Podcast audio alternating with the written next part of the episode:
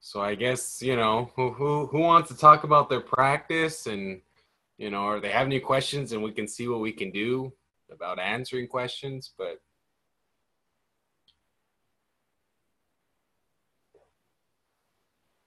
I'll go since um, I already chatty already.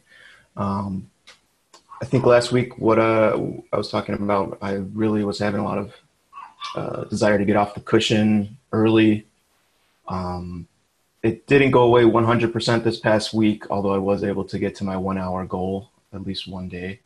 Um, I did notice one day that I I was sitting and I I think I only remembered I was mind wandering so much automatically I didn't even know I was, and then I remembered only two times that aha moment, only twice in like almost a one hour sitting. So, uh, and I was disappointed, and I had to really be honest with myself about expectations because um, why was I getting disappointed after? So okay, so yeah, it's not great to feel like you're in stage one where you're mind wandering so much you didn't even know you were meditating for 99% of the time you were there.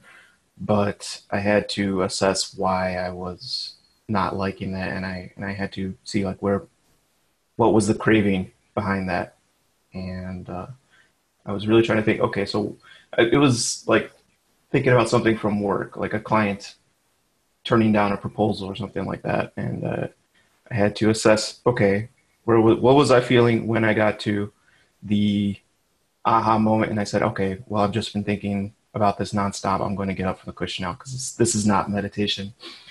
Um, and it was, it was just, I don't want to think about this anymore. That was the, the craving. The desire was, I want this to stop. I don't want to think about this now. So, um, yeah, I mean, it was. I wouldn't call it a huge breakthrough because it's, it's no, but I, I, I, was kind of denying myself. I said, oh, I wasn't really having any expectations. I wasn't really having an idea of what the meditation should be, but I kind of was, and I was kind of wanting it to be something when uh, instead of just instead of pure observation.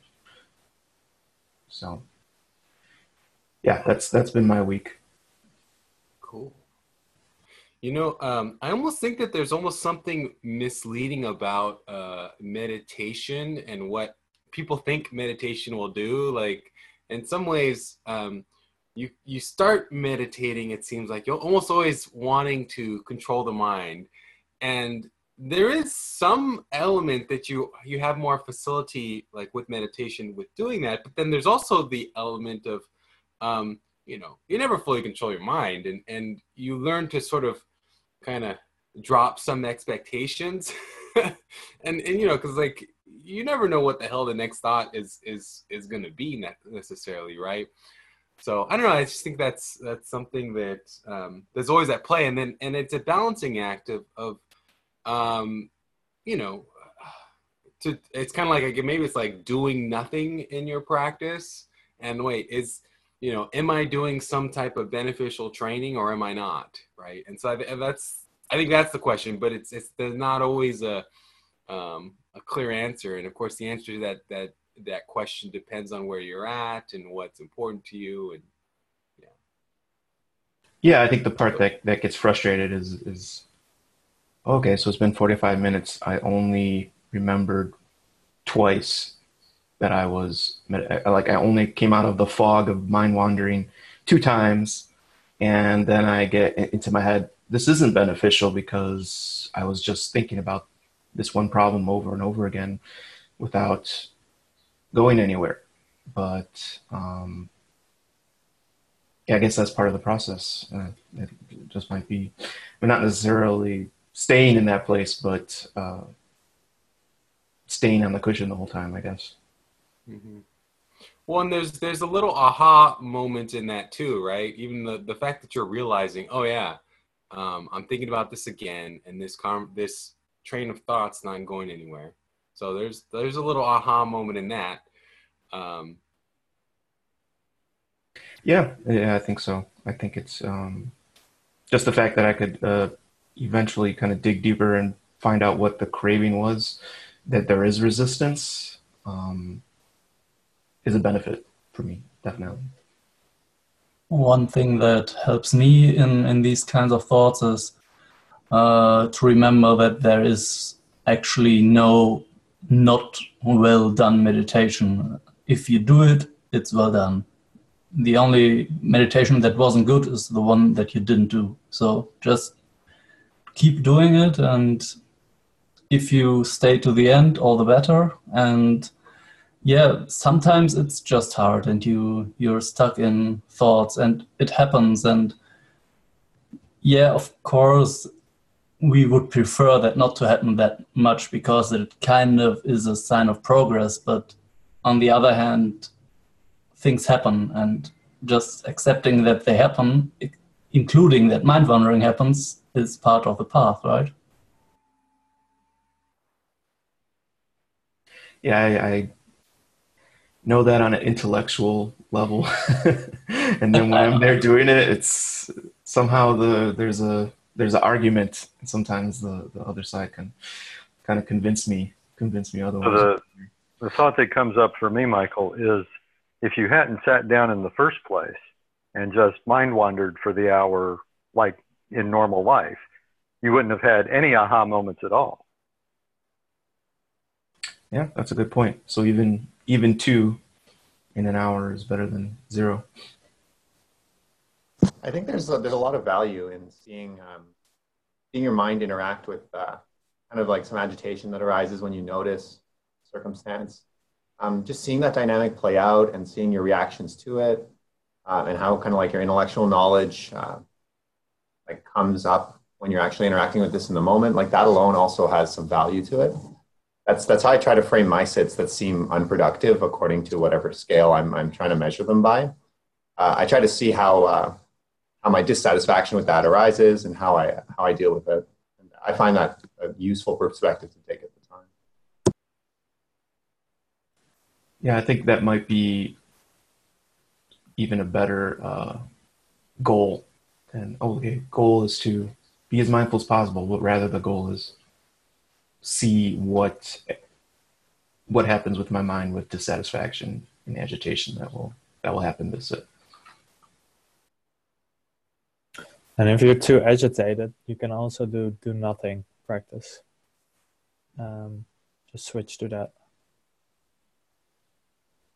I've done a, a little bit of that um, based on the video that I watched with um, Shinzen.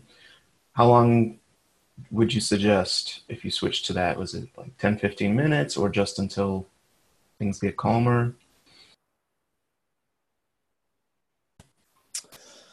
That's a good question. Um, I think when things uh, till till things calm down a bit, um, I would just suggest that. I wouldn't necessarily do a time, but uh, yeah.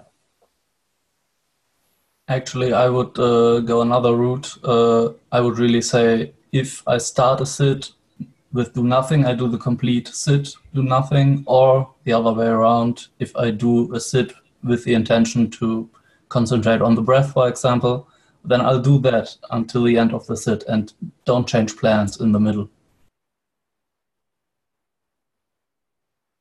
Well, one thing that um, I think there's definite value to, yeah, the different, you know, these these different perspectives. One thing I want to say about the um, uh, adding in there is an addition to think about is just if you find yourself getting like super overwhelmed because i mean you know it, it can be super agitating you know those feelings coming up um, and you start you know for example say you you find yourself getting really anxious right and or just like just being in your skin irritable and um, sometimes it could be beneficial it could be skillful to to switch the practice and you know for some people like do nothing that could help um, the one thing I'll say, of course, about do nothing, like I said, that could be that could help someone ground and sort of calm down. Con- conceivably, of course, that could you know that could not work too, right? So yeah, you there's uh, you kind of have to to judge these things and know know what what you're at. But I just definitely wanted to throw that in, sort of to the discussion about you know being aware of like if it is if it if it did get to be so um, agitating, right? It could be in that case. I, I would you know I would think like um, it could be beneficial to to switch practices, but yeah, I think the switching practices for me at least it's more of a problem of not not being distracted by the switching. So uh, whenever a thought comes up, I try not to be distracted by that thought.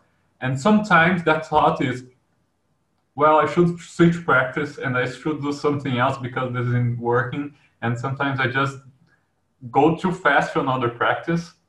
And one thing that I, I try personally to do is, okay, this doesn't seem to be working. I will set an imagine, imaginary timer for three minutes. If in three minutes it doesn't it doesn't improve, then I will switch my practice to something else. To, I defend what, what I'm going to do because that way I, I feel that like it's not I'm get I'm getting carried on by the thought, but I'm intentionally changing my practice and that way I, I can at least avoid switching from one thing to the other at, at any time and another another thing michael is that uh, i have coincidentally having the same issue you have this week and i noticed that i usually think with distractions I don't want to be thinking about that right now. I want to be meditating, but on some level, I want to be thinking about that because otherwise I wouldn't be. So it's like I'm trying to, I don't know, to to integrate two parts. One of them wants to sit and meditate, and one of them wants to be thinking about that. And if I try to struggle with the other part, it only gets worse. So I try to, I don't know, I try to make amends. Okay, I know this is important. I know I, I want to be thinking about that, but can we just take a break and, and meditate for a while? Then I will go back to that. And sometimes that helps, sometimes it doesn't. But yeah, it's something I, I'm trying to do. Uh, yeah, this intention to stay actively with the uh, distraction that that's something that uh, also I have um, noticed uh, in the past, and it's it's basically the this is exactly the moment where uh, where the let go in the in the common sentence can work because let go isn't pushing away etc it's stopping to keep it alive and and this is the exact moment when when you notice that you are actively keeping it alive let go of the intention to keep it alive. That that's all that is needed to get rid of a uh, distraction. And uh, shortly to the point before, um, I agree that if a sit is getting really hard and distressing in some way, be it physical or mental, then it's okay to change things from posture to practice to completely stopping for the day. That uh, that is uh, the exception to what I said before. I completely agree. If things are getting hard, do stop. But if things are not really getting hard, then I don't think you should change practices mid sit. Yeah, you have to to to know if you're just I don't know, you're just being carried on by oh this is too hard, or if it is something that you should really thinking about changing. It's, it's only possible during the session, and, and that changes also between sessions. Sometimes during one session, you know you, you can go and you, you you can push through it, and in some sessions you say, oh, okay, it's better if I change or do anything else. Yeah, and I, I agree very much with with with everyone that it, it like this practice does require like almost like a very gentle pushing forward and you, you need like a gentle pushing forward otherwise you wouldn't train the mind right? You wouldn't you wouldn't have gotten anywhere right? But it is the thing to you know when the pushing of course to not be pushing too far too fast right? But but yeah i i agree. And one thing i noticed uh tom is his uh hands raised. I don't know if he has something to say Yeah, I just wanted to call attention to Mert's uh, comment in the chat. How can I deal with uh, the same gross distractive thought pattern arising obsessively that is just remorse and regret during the day? And it sounded like you were kind of addressing that, Gurion. And with that, um, I was wondering if uh, Mert is able to, to to to talk a little bit to say a little bit more about where that question is coming from. Um, because I, I, think a little bit more information might help us to uh, have something, you know, to to with our have our response be directed to it. Otherwise, it, it might be a little, it could easily be off base. Do you know how to unmute yourself, Mert?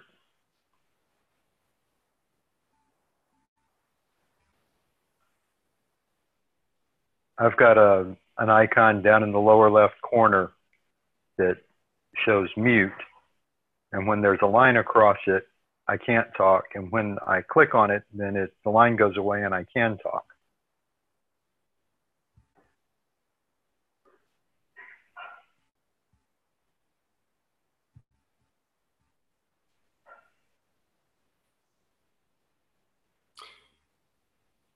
Um, okay. Well, I mean, if so, uh, okay. Well, okay. So, I mean, one, my my main thought is just that because it's um, would just be thinking at, at the, the question most generally, um, you know, like, and it'd be the same thing as if it came up in a sit. Um, and it's, you know, what is it? Mindfulness. It's like the optimal balance between attention and awareness. You know, kind of knowing what your general intention is. Um, you know, if, if, if you're working and stuff and it's really not relevant to what you're doing and it's you know very dis- dis- distracting just kind of gently bring it back to what you you know what's relevant and important to the moment. But yeah that's what comes to my mind.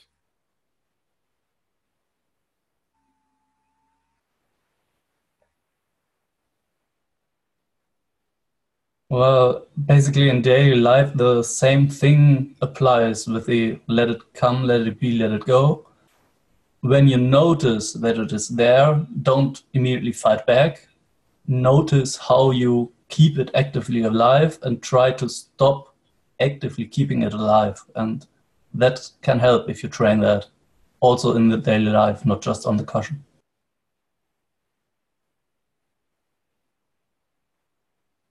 Yeah, and Gilbert's point on being uh, not the pushing being what the word you use, Gilbert? Not. Uh, no, well, just it's like gentle pushing. Yeah, gentle or, pushing. It's like persistent yeah. effort, but it's it's you know they call it what is it gentle diligence. There's different ways people talk about it, but yeah. there is some you know you, there is some kind of pushing. But again, it's it's not strong at all. But it's just yeah. the most important thing about it. It's, it's consistent. You know, it, it could be very gentle, but it's just consistent and a lot. That's that's a very good way to train yourself in anything. And Gideon's point of staying with it, with with the, the rumination or the thought or anything that com- comes up, and actually, I, I, think that if you stay with it for long enough, you st- you start to first you start to to catch it earlier, but also you start to understand it better why it's coming up, and sometimes just the the, the realization that oh this is why I'm having this rumination. That sometimes can be enough to, to dial it down.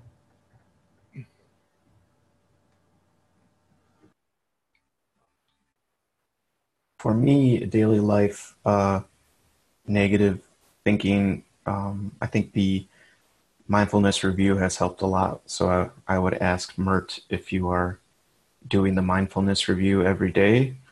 Um, and if, if not, I would try to do that, and that will help for um, kind of noticing where you've been the day before or whenever you do it, and then on the next time, maybe seeing when that's coming, and then eventually being able to uh, deal with it in the moment. I would also say exercise helps. Um, it's something is yeah, just moving the body. Um, we our bodies like require some like basic level of movement, which it's easily easy for us not to get. and it just makes you know makes us a little bit more out of whack and just like having that movement kind of helps to um, you know smooth things out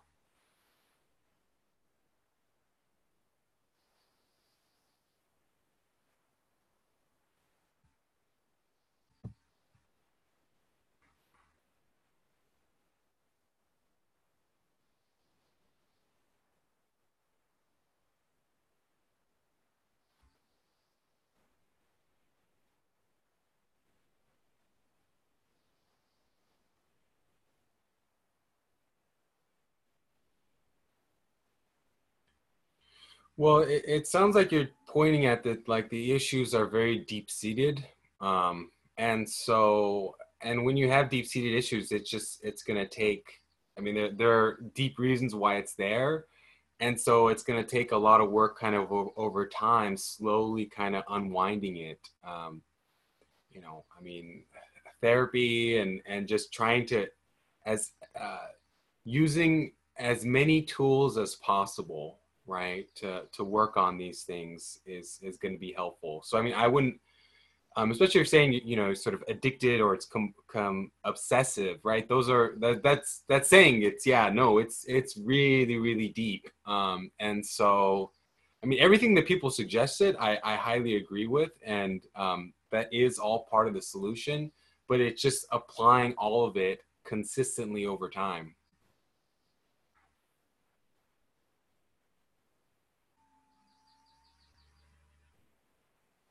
One thing uh, maybe that might be helpful as well is, um, well, loving kindness meditation, which I'm we're very new at, but also I was listening to some forgiveness meditations. Uh, it was Bhante Vimalaramsi. Um, I was looking at his loving kindness, and then I found he has a guided forgiveness meditation which was recommended in cases where you, the loving kindness was still kind of too difficult to do. So, yeah.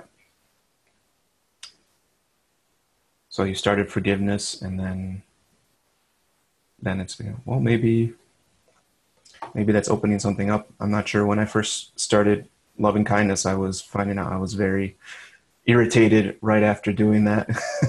Surprisingly so, much more than previously. So if you're just starting, it's possible it could be opening some things up.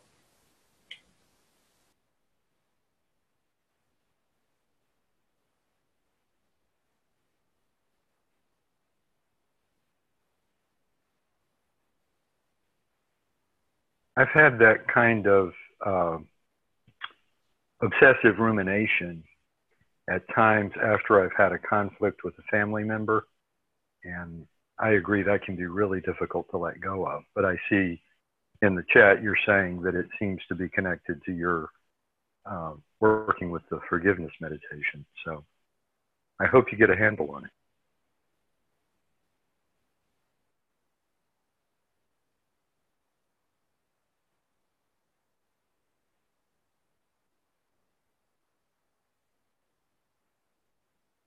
I've got a question that relates a little bit to the, the whole theme of um, reframing expectations during meditation. But we've recently got a puppy in the family, and it's it's created a lot of external stimuli um, in the home. And I live in a, a, fairly old home where there's not a lot of uh, you know doors separating rooms, and it's gotten a little bit more of a live environment. You know, uh, with noise. And so, you know, one, so I think that noise is a little bit of an opportunity. It's a bit of a distraction, but it can also be an opportunity. And so I've been trying to just uh, note distractions and, and continue with the meditation, which is which is going okay. But are there any specific techniques in making use of a lot of external distractions? You know, is there anything I can do that's potentially a different technique to make use of that.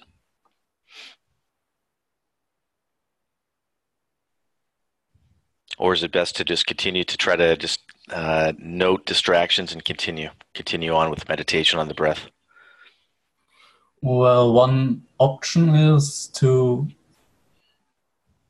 uh, to basically say this distraction is so predominant that I take this distraction as the new meditation object instead of the breath.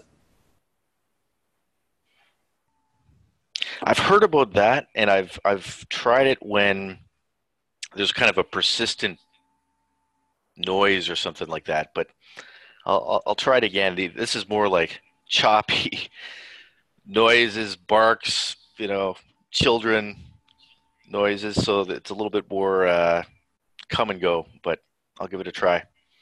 Yeah, I know what you mean. That makes it harder. Yep. I mean, one thought comes up is like that could be a a, a good time to practice the Brahma Viharas, you know, the loving kindness or you know, equanimity, equanimity, sympathetic joy, compassion. Well, because you're getting those kind of constant reminders of, For myself, like, compassion you know, for myself, right? for Yeah. sure that could be you know Yeah. anyone someone Yeah. but like and and it's clear that there's there's some irritation that's coming up right because Yeah. that's what it sounds like um and so that's it could be almost natural actually to i was like oh okay there's some irritation so let me you know try to to tap into that uh you know loving kindness so it's at least working with the irritation at least the part of the irritation that's just not helpful right Yep. good, good suggestion. Well, and the, the more the more you do it, the more it'll help you to be more equanimous, like with it, just in general, like at, at another part in your sit, so you won't have to like um, even switch practices. You can keep going with your, Mhm. um, you know, your breath practice. Uh, and another small thing to maybe make you see it in a more positive light if you're going to the gym, training with heavier weights is harder, but it also helps more. Agreed. Yeah, it's a good opportunity to build skills, right? It's yeah. Thanks. One one thing I sometimes do as well when there's a lot of like noise, distraction, stuff like that, is to try to identify just kind of from a technical point of view all the different constituents of that experience. Like if I hear somebody talking, like do I hear the sounds of the voice without hearing the thing that I think they're saying? And can I separate the sounds of the voice from the idea of the things they're saying from the reaction I'm having to it. You know, maybe they say something. And so it's like if I dial in, like I can identify like there's three or four different things going on at the same time, and some of them cause other things to happen. And then just kind of observing that whole dynamic, that whole interplay is can be interesting. That's kind of what I was going for. I think that's uh, that's an interesting idea. I mean, sometimes I've noticed when I when I hear an, a noise or something, I can sense like um, you know a contraction in the body or other things going on, and so maybe looking for some of those things could be a good good practice as well, and, and separating them out a little bit, like you said. Yeah, that's great. One thing I I used to have much much more major issues with noises than I do now. It's not perfect now, far from it, but it's gotten better.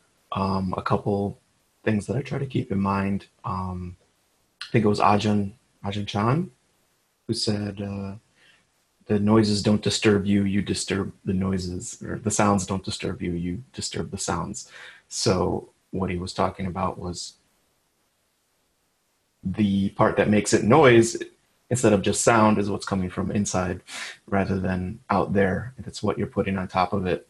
Um, and another thing is i was i also struggle with dullness. So if i hear a infrequent somewhat loud sound uh, once in a while or not super frequently just so it's not repetitive uh, i sometimes i'm even thankful for that because i can measure my dullness using that. If i'm startled you know the, the subtle uh, startling reaction is, is means that some dullness has been present there. So i'm like oh great. Thanks large dog barking somewhere outside. That that's been very helpful for me. You can you can go a little bit more it'll be fine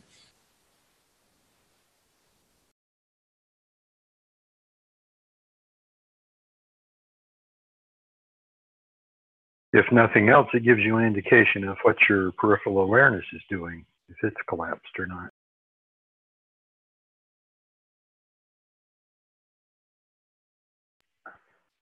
Um, David asked about informal practice um, a little while ago in the chat. I wonder if we might want to talk about that. He said, "Do any of you do a do any of you practice a noting technique throughout your day? I'm trying to accelerate my progress through stage two. Not sure if that's the right mindset, but I still experience a lot of mind wandering."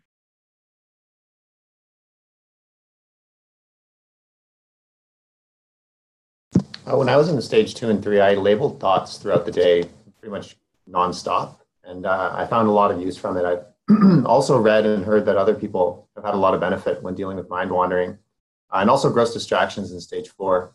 Um, they found a lot of use from just doing this consistent labeling of thoughts throughout the day. Is that just thinking or actually categorizing the thought? I had a, I probably had like six or seven categories. I don't think it matters too much whether you use just thinking or uh, more categories. Uh, that's kind of the conclusion I came to having done it for a while. Um, the goal is just to, to train this introspective awareness that identifies that thought is occurring and train it to execute faster. That's the effect it, had for me, at least.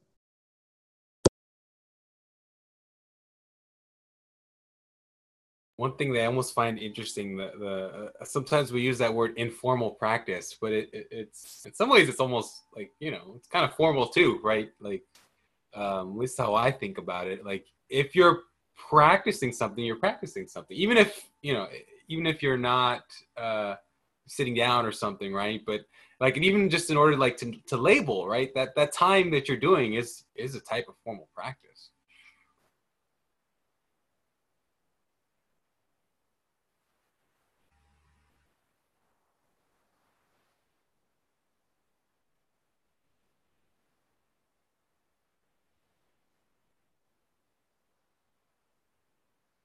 On the cushion and off the cushion.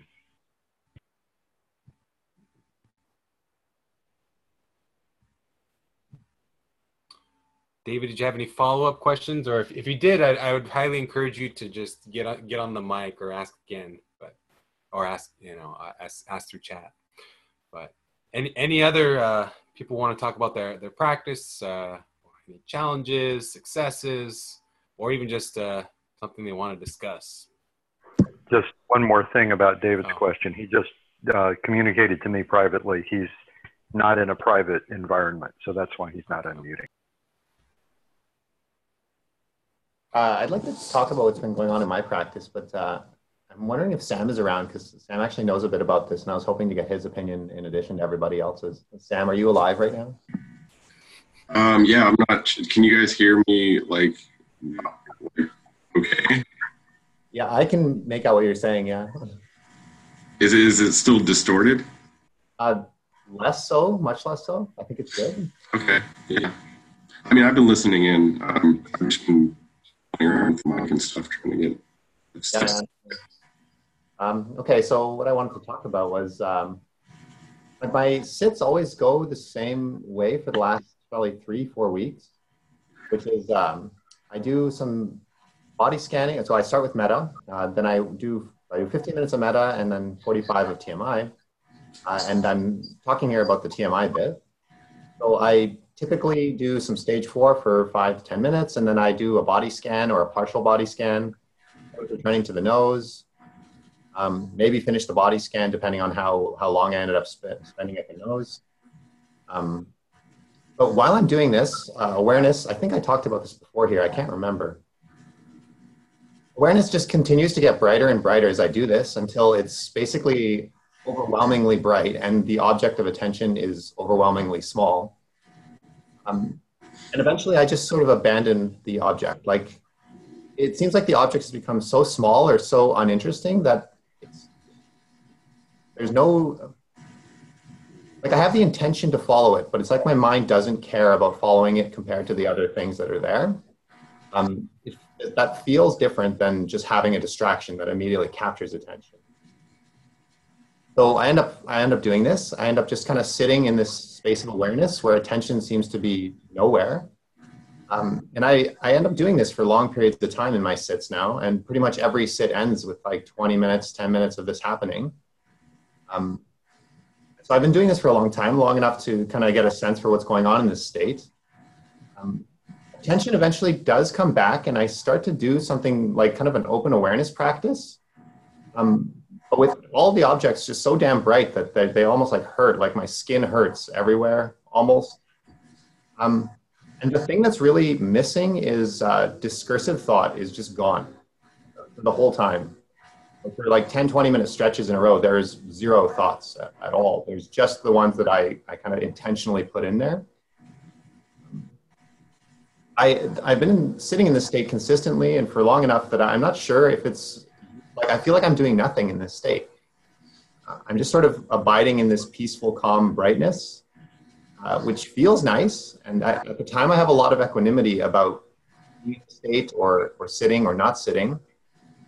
I don't feel too compelled to stop sitting or to not sit longer. Sometimes I just sit 20 minutes longer because of any particular reason to get up.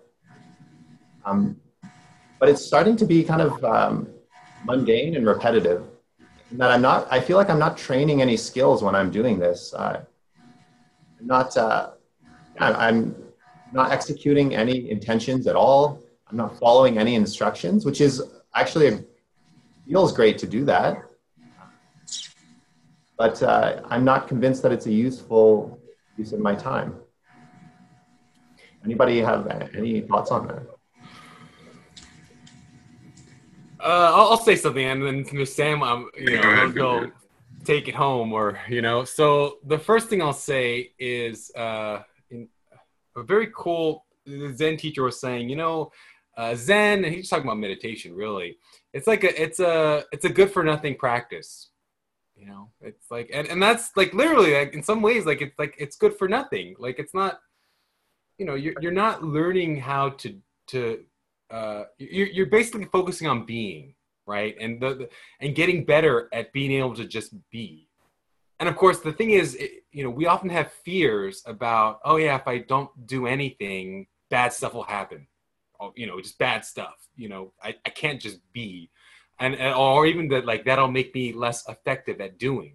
But luckily i mean that's actually not the case. You become so much more effective because you don't have you know you learn you you know when you're able to rest and you're, you're able you're more comfortable at resting and then when the time comes for you know movement or energy or to doing uh, action you just have more uh, uh, action available so so yeah but i mean to me it just sounds like you're uh, yeah, you're everything you're talking about. You got you're getting really deep in your practice and like a really you know beautiful place, but there's you have reservations, right? You're like, wait a minute, this is. I mean, it's nice, kind of, but part of part of your mind is not on board with it. It's like, um, you know, this this is not good for anything. What is this good for? And and you know, I'm not training any actionable skills. So so yeah, I wanted to throw that in there and. Um, and also it just sounds like you're you know just eh, you're, you're in terms of like the progressive insight you would say like equanimity right the stage of equanimity and it just com- to me it's like just uh, you're right at the stage just like completely letting go and then you know uh, having pure conscious uh, consciousness of a pure consciousness object or however you sort of describe it and sort of that whole stream entry uh, deal. So anyway those are some thoughts that came to my mind and i'm yeah, I um, I sort of identified this as equanimity too, and uh, I talked to Sam about it before, and uh, that's sort of what he told me also. I guess um, I guess my only reservation is pretty much what you said that I, uh, have some attachment to doing something, to being uh, gung ho about some instruction. Um, the TMI training runs deep, I guess. Um, so I could add, I mean, there's this practice in stage eight where you basically do choiceless uh, attention, which is sounds like it's pretty well suited for um, what you're experiencing. Um, so have you looked at that practice? Yeah, I'm, I'm familiar with what that is. I, I read that section in the stage eight. And, uh, that's more or less what the state becomes eventually this kind of very casual, very slow version of choiceless awareness uh, or choiceless attention. I just sort of switch between objects. I'm not really compelled by any one object. I, in the past, I've also done this intentionally, this sort of choiceless attention practice, where I switched much more rapidly and intentionally between objects. When I do it now, it feels more natural um, and sort of organic. It's good. Yeah, I guess my only reservation now that I, have said all that is that I felt like I, I wasn't uh, goal oriented enough in this state. And I guess that the state just sort of, it feels like it's always available in my sits. Like I could just start the sits in that state as well uh, and sit there the whole time. And it's not clear whether I should do that. Like I kind of have this idea that I'm using up a lot of my sit to do this because I, I thought of it as maybe not productive. Maybe I should. Any kind of uh, like unification like things going on while this is happening? Um, so what do you mean? Like an example of what I uh, you know, like energy sensations or uh, piti uh, pleasant sensations, vibration sensations, stuff like that. Um, not really. So I have piti in the rest of my sits like lead up to this pretty regularly, especially when I'm doing metta. There's sort of endless waves of piti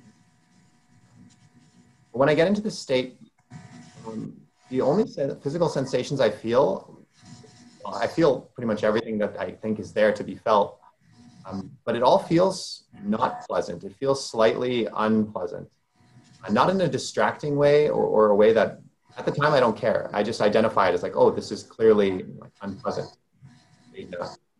And that's sort of universal.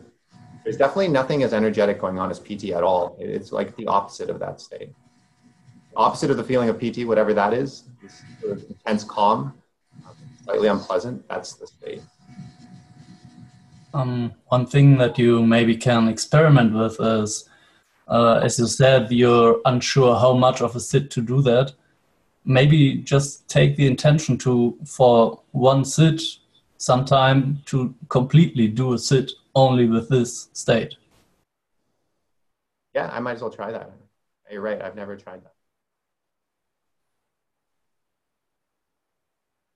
So I think uh, this is this is kind of one of those times where uh, there's a clear uh, direction that your practice is going in, and you want to kind of go with the flow. Um, there's always going to be time to come back, and if your practice is heading in the direction, then you, know, you can always come back and train stable attention on one object. But uh, there's a certain degree of following what your mind's natural inclination seems to be doing, um, that it has to be followed at times. And I think it's fruitful to keep uh, allowing this state to happen uh, because it sounds like there's clarity of, uh, it sounds like there's clear comprehension. Uh, it sounds like there's mindfulness. Uh, it sounds like there's equanimity. Um, it sounds like there's a lot of factors of enlightenment occurring in this state, and there seems to be just a little bit of uh, apprehension. Um, there's going to be plenty of time to go back, and I think it's. I would recommend um, stream entry over uh, getting to stage ten. Uh, if I had to choose one thing to do uh, right away, it would be probably stream entry, and according to those progressive insight maps, I think most people would tell you that this is definitely uh, equanimity knowledge. And um, you never know when it's going to happen. Uh, it might happen with a Mapala event, or um, it might not. But that's the insight knowledge where the the uh, cessation will occur from. And I think you never know when it's going to happen. Um, yeah, it may happen. Um, all you can do is kind of just be open to letting it happen. Um, so I would encourage you that this is this is still this sounds like a good thing. Um, you told me that before. It just kept going on and on, and I wasn't sure if it was still a good thing. Yeah, I mean, it's weird. It's like um, you kind of have to give up this notion that you're in control and you're you're as a separate being heading from point A to point B. Um, even if you temporarily give up that notion, um, that seems to be what's required for um, awakening to happen. Because uh, in my case, it was definitely a. It felt like grace. It wasn't something that I did.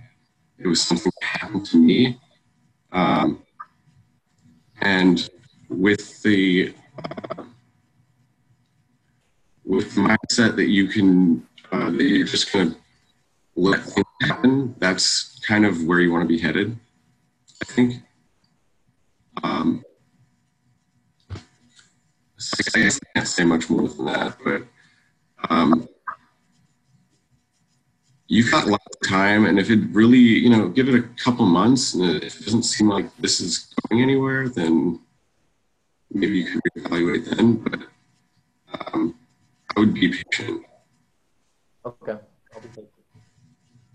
Thanks, everybody. Well, um, Jolt, I mean, it's like the, you know, sort of dropping the, the fetter of personality to belief, right? Those first three fetters that happen at stream entry. Um, you, it's, uh, I mean, it's a big, it's a big effing deal, right? Um, and it's something that's been present in the mind uh, throughout as far back as you can remember, right? Whenever you've thought about it or looked or something, it's been there. And what happens is, of course, at you know stream entry, you know, is there's some recognition of it dropping in the sense, and then it's like, oh wow, you have an experience where it wasn't there, and something that you never could have known what it would have been like um, beforehand. And, and, it's, and it's a sense of, of just of absence, right? And of course, as you you know you go you continue on, you know you you things normal out in a sense, and but um, yeah, you're sort of like your entire life has been oriented around these things, oriented around when you're doing something, it's always, you know, I in relation to me doing this thing, and it's a thing, they're very like object type things.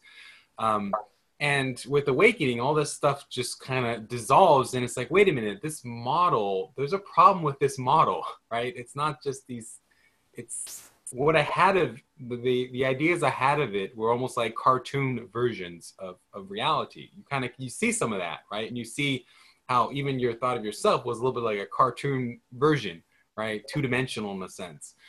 Um, and then the other thing I wanted to mention is sort of this whole uh, craving, right? I mean, as you're getting to equanimity, right, and that's uh, craving sort of diminishes, and there has to be there has to be some of that, right? Some for um, in order for you to sort of step outside of this process, right? But as you're getting sort of closer to that territory, the diminishment of, of, of craving, where you're just more and more just being, um, it's unfamiliar territory, right? I mean, your entire life, yeah, you've always been go reaching after something or pushing away, always to get something, right? Always to try to, yeah, always to try to get something. Um, and but but yeah, but that's foreign territory, and it's because it's foreign territory. It's like, wait a minute, am I doing something wrong? Uh, you know, there's just there's unease, right? Um, and there is just sometimes that of like, oh my God, what you know, what happens if I completely let go?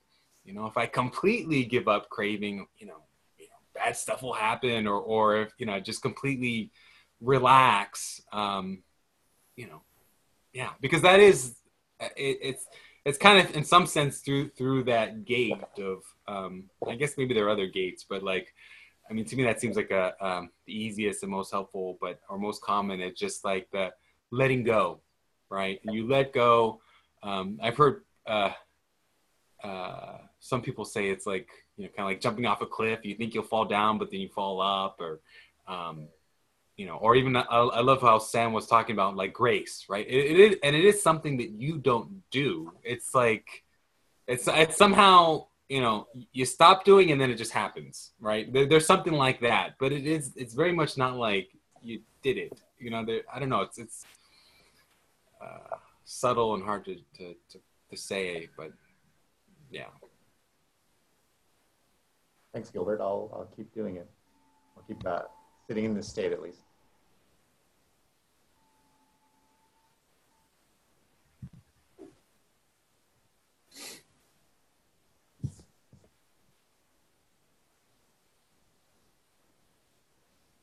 I know uh, Jan has had his hand up for a long time, and Rodrigo after that. Um, yeah. Um, well, maybe Rodrigo, if Rodrigo has something to say about the previous um, subject, then he can go first. No, Um, go ahead. All right. Um, so my question is a bit related to this, um, and it's also more directed to Sam, maybe, and maybe Gilbert knows it as well. Um, well, my practice is going really well um, again. Um, uh, my question isn't really about my practice, but at the moment, uh, it has been um, more stage nine uh, kind of practice. Um, but I listened to a podcast of Culadasa about um, um, meditation and insights, uh, like fruitions. And like a while ago, I talked about the retreat I had with Tucker, and where I reached stage 10, and then, um, well, re- had a fruition, which was like it. That description of Culadasa just perfectly matches um, what happened there. Um, the only question that I had, because I'm a bit confused about maps and uh, that kind of stuff, um, because um, in in the book, Culadasa talks about like insights and the insight in no self, um, which uh, seem to have happened before that, and then I had like uh, at retreat to fruition. Um, and I thought that fruition at the retreat was maybe the second path, but um, after that retreat, um, it, it it seems like at certain areas uh, aversion and desire have diminished, but in certain other areas not. Um, and so I don't really think it's like um, that was second path, but um, like what's the deal with like um, first path? Is that how how does uh, Culadasa see that? Is it like after you have that insight in no self, or is it after fruition experience? I'm a bit confused about that. Do you know anything about that? so I'll I'll say something um, that uh, Culadasa defines second path is with the diminishment of um, the you know of craving and aversion, and you know I know uh, you know Daniel Ingram defines this as like a second cycle of insight, but Mhm. from what I've seen, like other people on the like that, that's not a helpful distinction at all. It's just not. I because there's is there's there's no clear um, you know you don't know if like oh yeah was that the second cycle or no because it's so easy to to to think oh yeah that was and it was just like this mini and and it it didn't have that effect um to in my experience i mean i think uh the better marker of second path is basically um you really have an insight into craving and aversion. Like you can see it you actually see in, some sense like really upfront and, and personal. What what's that thing that was that's always going on or what yeah it's always going on and you're like oh wow like that's um i don't really want to do it you have to have some of that like you know in real time i think. Um not only see craving in real time but also have some sense how to get how to like um you're also able to uh um, kind of let go of a craving in a sense. Like you, you know how to set the causes and conditions to let go of a craving um, so like it, it can uh, extinguish. Because if, you know how to do that i mean to me that's and it's natural like oh yeah you, then you just keep on doing that. Um, whenever it arises for any different little craving for sense pleasure cra- craving for something out in the world and you know it's a lot of work there a lot of conditioning to go through that you know you first work through that, then you can actually get to third path, which is like, okay, yeah, you've overcome it. And that seems like, you know, from my experience, that that all matches up um, with the whole process and experience. Meanwhile, like, I, I, don't know, Daniel Ingram is kind of some of the things, uh, but definitely that second path that's focusing on like, was it a second cycle? Like, I just see so people, so many people, so much confusion, so many different definitions, so much, um, yeah, but more important, I think, is like, okay, yeah, you've had a noticeably, um, you know, market reduction in in craving, and that that is second path, and that is different from first path, because from first path you don't you don't have um, the awareness really of craving. Yes, you've you know you've gotten rid of some like some some gross levels of suffering that are tied up to you know personality belief, but you know you haven't had that same insight and you can still have lots of craving and not realize that oh my god you're you know all this craving and stuff that you're you're searching after this all the or aversion and stuff like you you're making it worse for yourself um but so that doesn't you know that doesn't happen necessarily at first but most of the time it really doesn't i know Culadasa talks about that sometimes people can jump in a sense to like second path um, or even potentially even higher paths. Um, so so yeah, and that's that also points again to why necessarily that that first you know trying to trying to judge cycles you know like like it's just not helpful. So those are my thoughts. Um, I don't know what what Sam has. Um, yeah, I'd agree with Gilbert on most of uh, pretty much all that. Um, so I think it's less useful after stream entry to try to map where you are. Um, because it, it's kind of silly um, to begin with. Um, so I only recently uh, could maybe place myself second path, and that's after a year of having the initial insight and seeing how it played out over a lot of different situations and stressors in life. So I wouldn't worry about um, any kind of mapping. Um, really, what what characterized um, getting from stream entry to second path for me was that craving just started sticking out, obviously, um, and you know, un, you know I didn't even have to do anything. That's like the only thing I noticed. And then see that, that was clearly the focus of my practice. Um, was noticing all the ways in which I craved, uh, even the slightest things, uh, and noticing that on a more and more subtle uh, and minute level. So if uh, that's the direction to head, um, and eventually. Um, so uh, the second path insight for me was uh, seeing dependent origination very clearly, uh, seeing the mind moments um, after an object of craving. So um, that's, I think, where you want to be headed. Um, the fruitions are good if you get the repeats.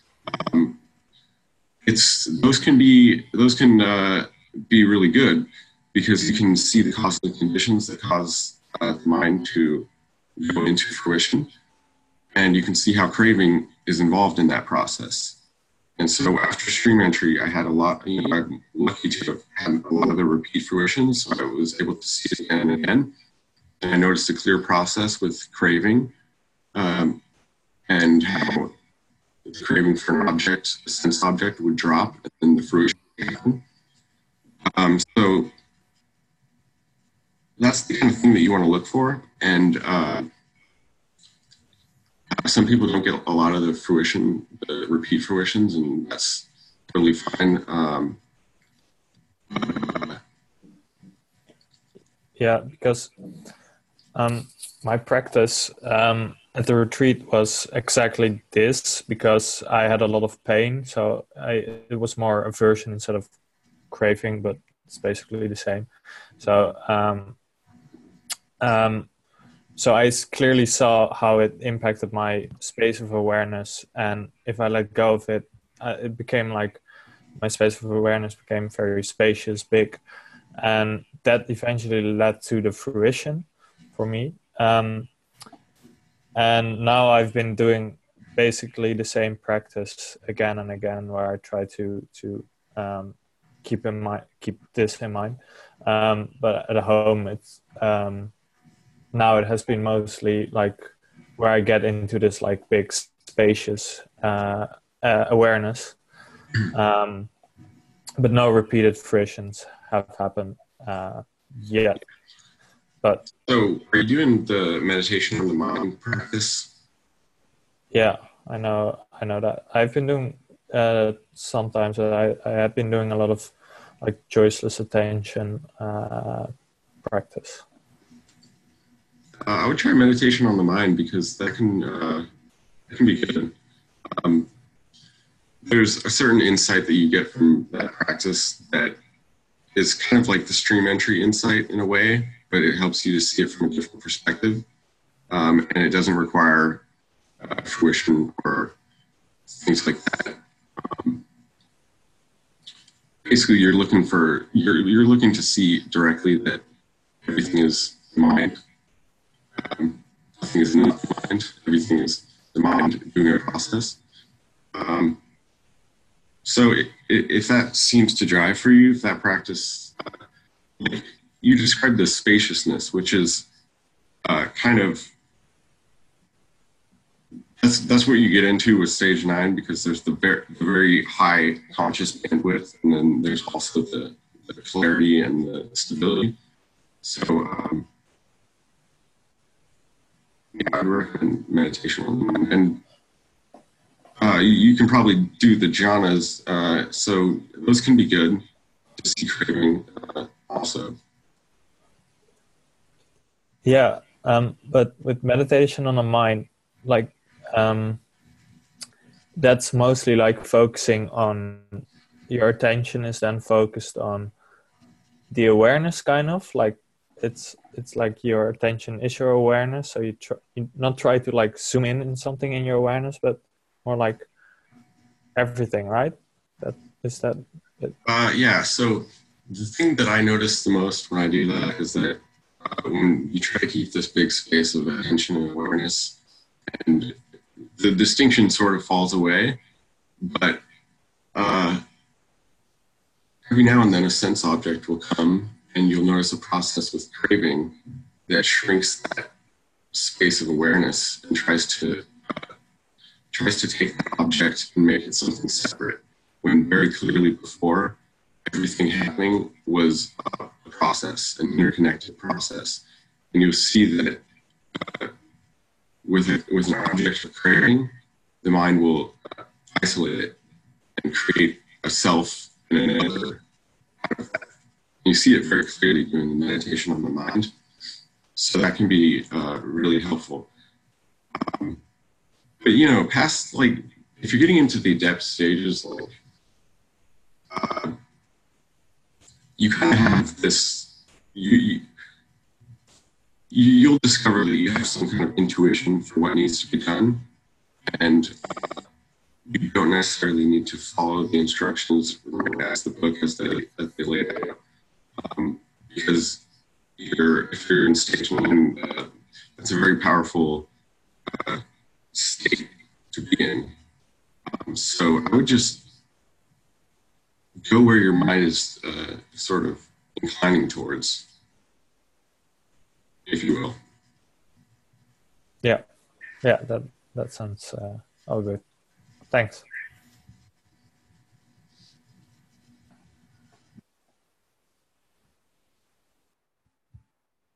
One Q&A, I think Culadasa says that one, one mark of second path is when you start actually going after your cravings and you you start can you hear me okay? Because my connection is iffy.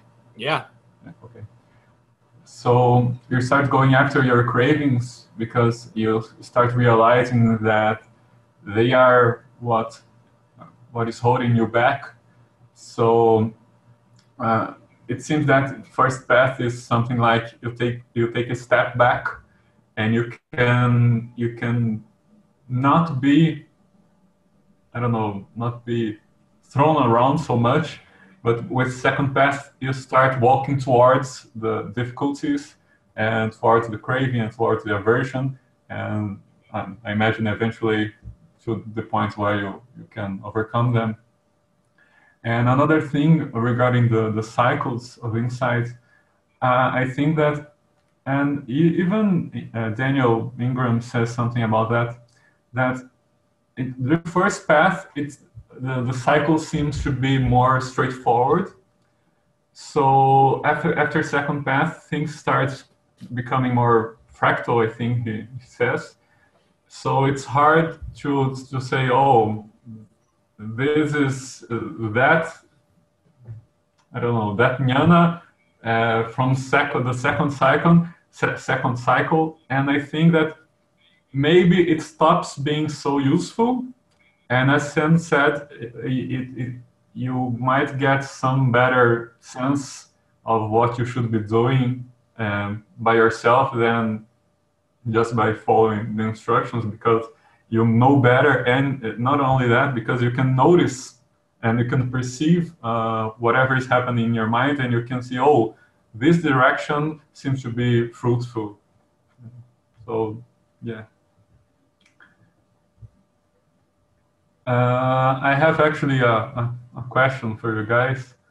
And my practicing is going is going well I'm still on stage five, and I have been having some with difficulties with distractions, but it's going forward.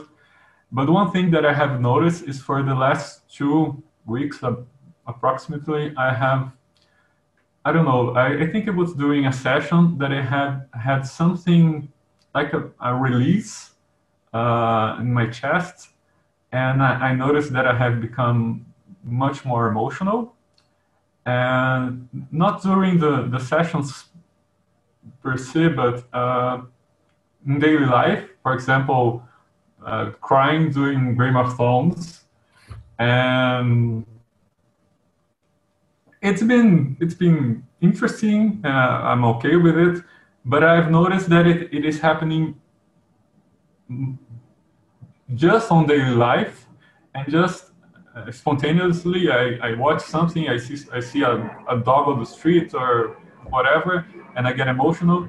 But doing the seats nothing is happening. Uh, i mean i don't get purifications i don't get uh, meditative, meditative joy or, or piti or anything like that.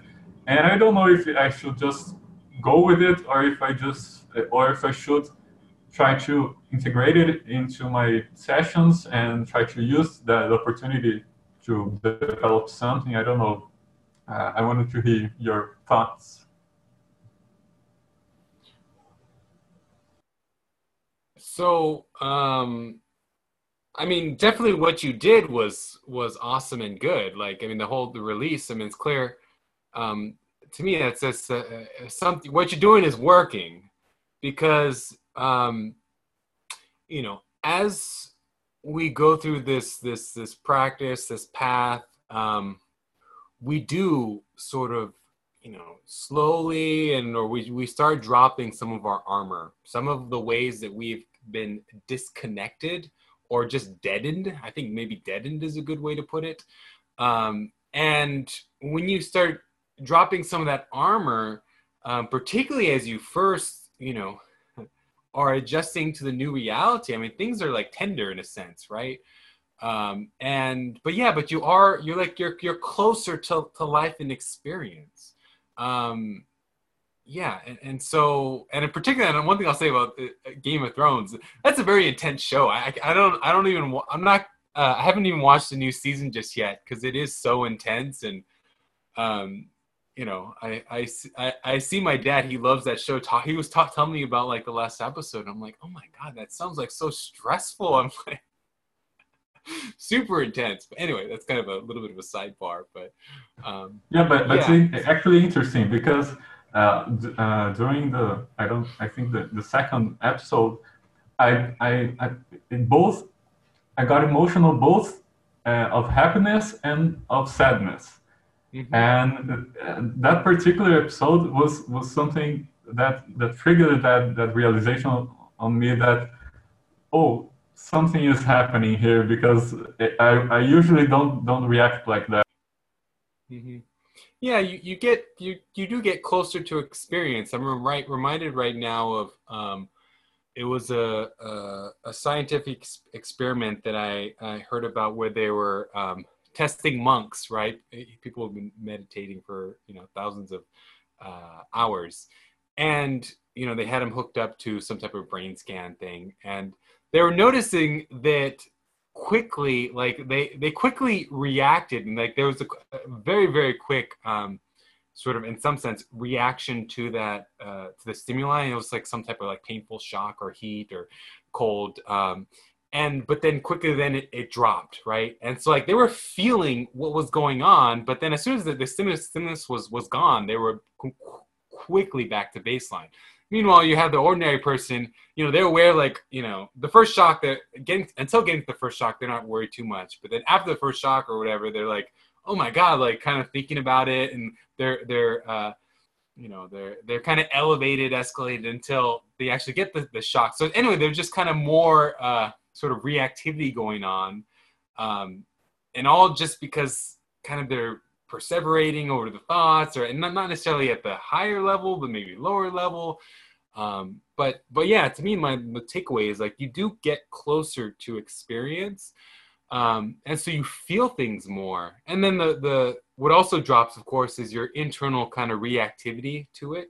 So, um, experiences that were like painful, like oh my god, it was like I was I was too painful, tender hearted, and that was like bad, or uh, I got too vulnerable, or you know just that starts dropping away or you know maybe just the ways that we make experience worse also drop away. So so it's like it, it ends up being like this um i don't know just yeah more beneficial thing. I will say that um i i know i notice myself that like i'm just like uh in some sense more i wouldn't necessarily use the word emotional because again emotional kind of just has all these negative connotations that don't and most people who are emotional like it's not um uh, it, it doesn't it doesn't describe what's going on. Um, but it's more you're just you're just more awake um, yeah. Yeah i understand i can relate uh, two things that come to mind is uh, first is uh, another of ken wilber's quotes that he says it hurts you more but it bothers you less yeah. And because you're you're more open, but at the same time you don't you don't cling to it uh, so much. And the second one is the the related to that is the reactivity. And I've noticed that, for example, I cried over a dog on the street the other day, and it hurt me profoundly. But at the same time, after I stopped crying, okay, it's gone. Uh, I, I have some other thing to do and it it didn't it wasn't something that that created some tension it's it was more as you said tenderness i don't know something more mm-hmm. more directly experienced and not something that i i don't know i got into thinking about it and compulsive uh, crying or anything like that but yeah makes sense thank you do you also have a feeling in your heart? Um, more like a, yeah, pity kind of feeling, or is that not the case? Uh, a little, but not very much. I, I, I think I know what, what you're referring to. But I have had something like that, but many, many years ago.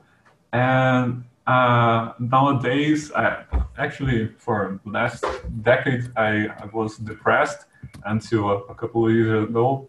So it's as Gilbert was saying, it's like um, I'm regaining that that aspect, and I can sense some of that, but not too much. It's not it's not evident. Right. Yeah, because uh, it could also be an opening of the heart uh, which I also uh, had. Um, and then it's a bit similar to yeah, like purifications uh, kind of stuff.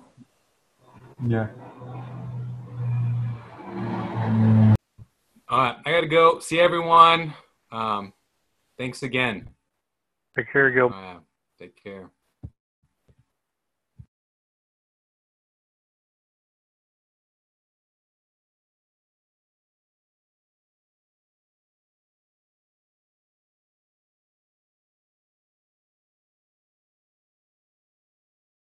Yeah, and what does uh, opening the heart mean to you when you said you were in that process of opening the heart? Um, well, for me, it was like um, a, a constant feeling in my heart. Um, I didn't experience like a lot of random emotions, but it was more like um, a kind of like burning sensation in the heart, uh, which is still there sometimes, but not as negative um, as it used to be. Well, um, and uh, with that, I, I sometimes woke up in the middle of the night with that sensation and uh, couldn't fall back to sleep and had to like do yoga or meditation to like calm it down. Um, uh, which yeah, that was what, what was going on. That's more that's the physical sensations you mean of that. It's not necessarily the emotional part of it, or was that was it not connected to anything emotional? No, no, not really. It was more like really physical, like um, an energy uh, blockage or uh, something like that. It Was it negative in Vedana thing? Um, uh, partly, um, it was weird. So like, uh, sometimes it uh, it felt a bit nagging and not very positive, but in a sense it was also positive because it like um, it strengthens uh, piti sensations and it I could like easily enter pleasure jhanas and um, so a bit of both. But uh, in the beginning, I was like, "What's going on?" Like it was just constantly there. Uh,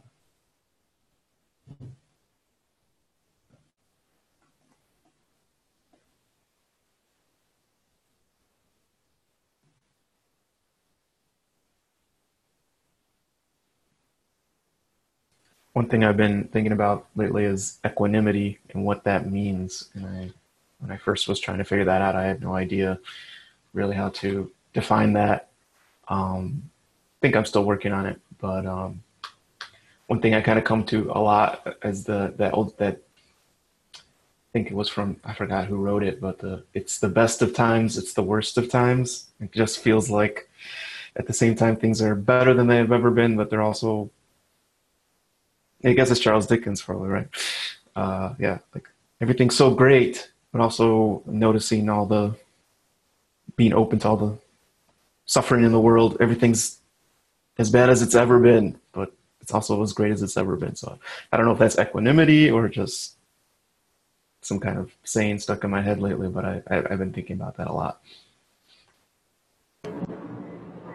Yeah, I think that that quote uh, I mentioned from Ken Wilber, where it's more about the less, is from a video where he is he's answering a question about how how can you bring together the absolute and the relative. When on the absolute side side everything is is great everything is fine. Uh, there is a brazilian lama that says something like uh, the buddha created uh, an illusion body to help illusion people with illusion suffering. And uh, on the absolute side everything is fine but on the relative side everything is a mess and we have so much to do and there's so much suffering.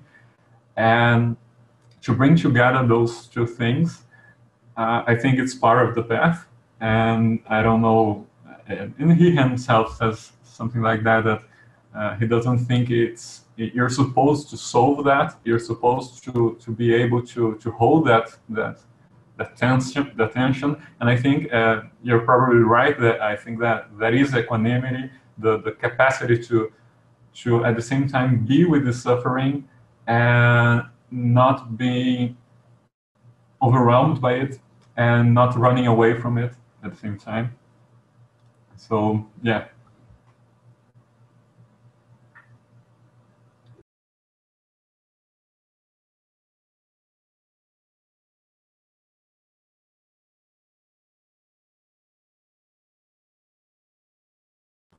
I think this will be the moment where Ted says that we're all just looking each other in the face and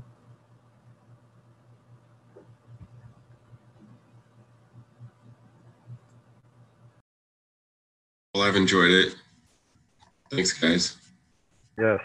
Thank you all. Time to go grocery shop. Yes, thanks. Thanks, nice- Bye, everyone. everyone, for participating. Bye.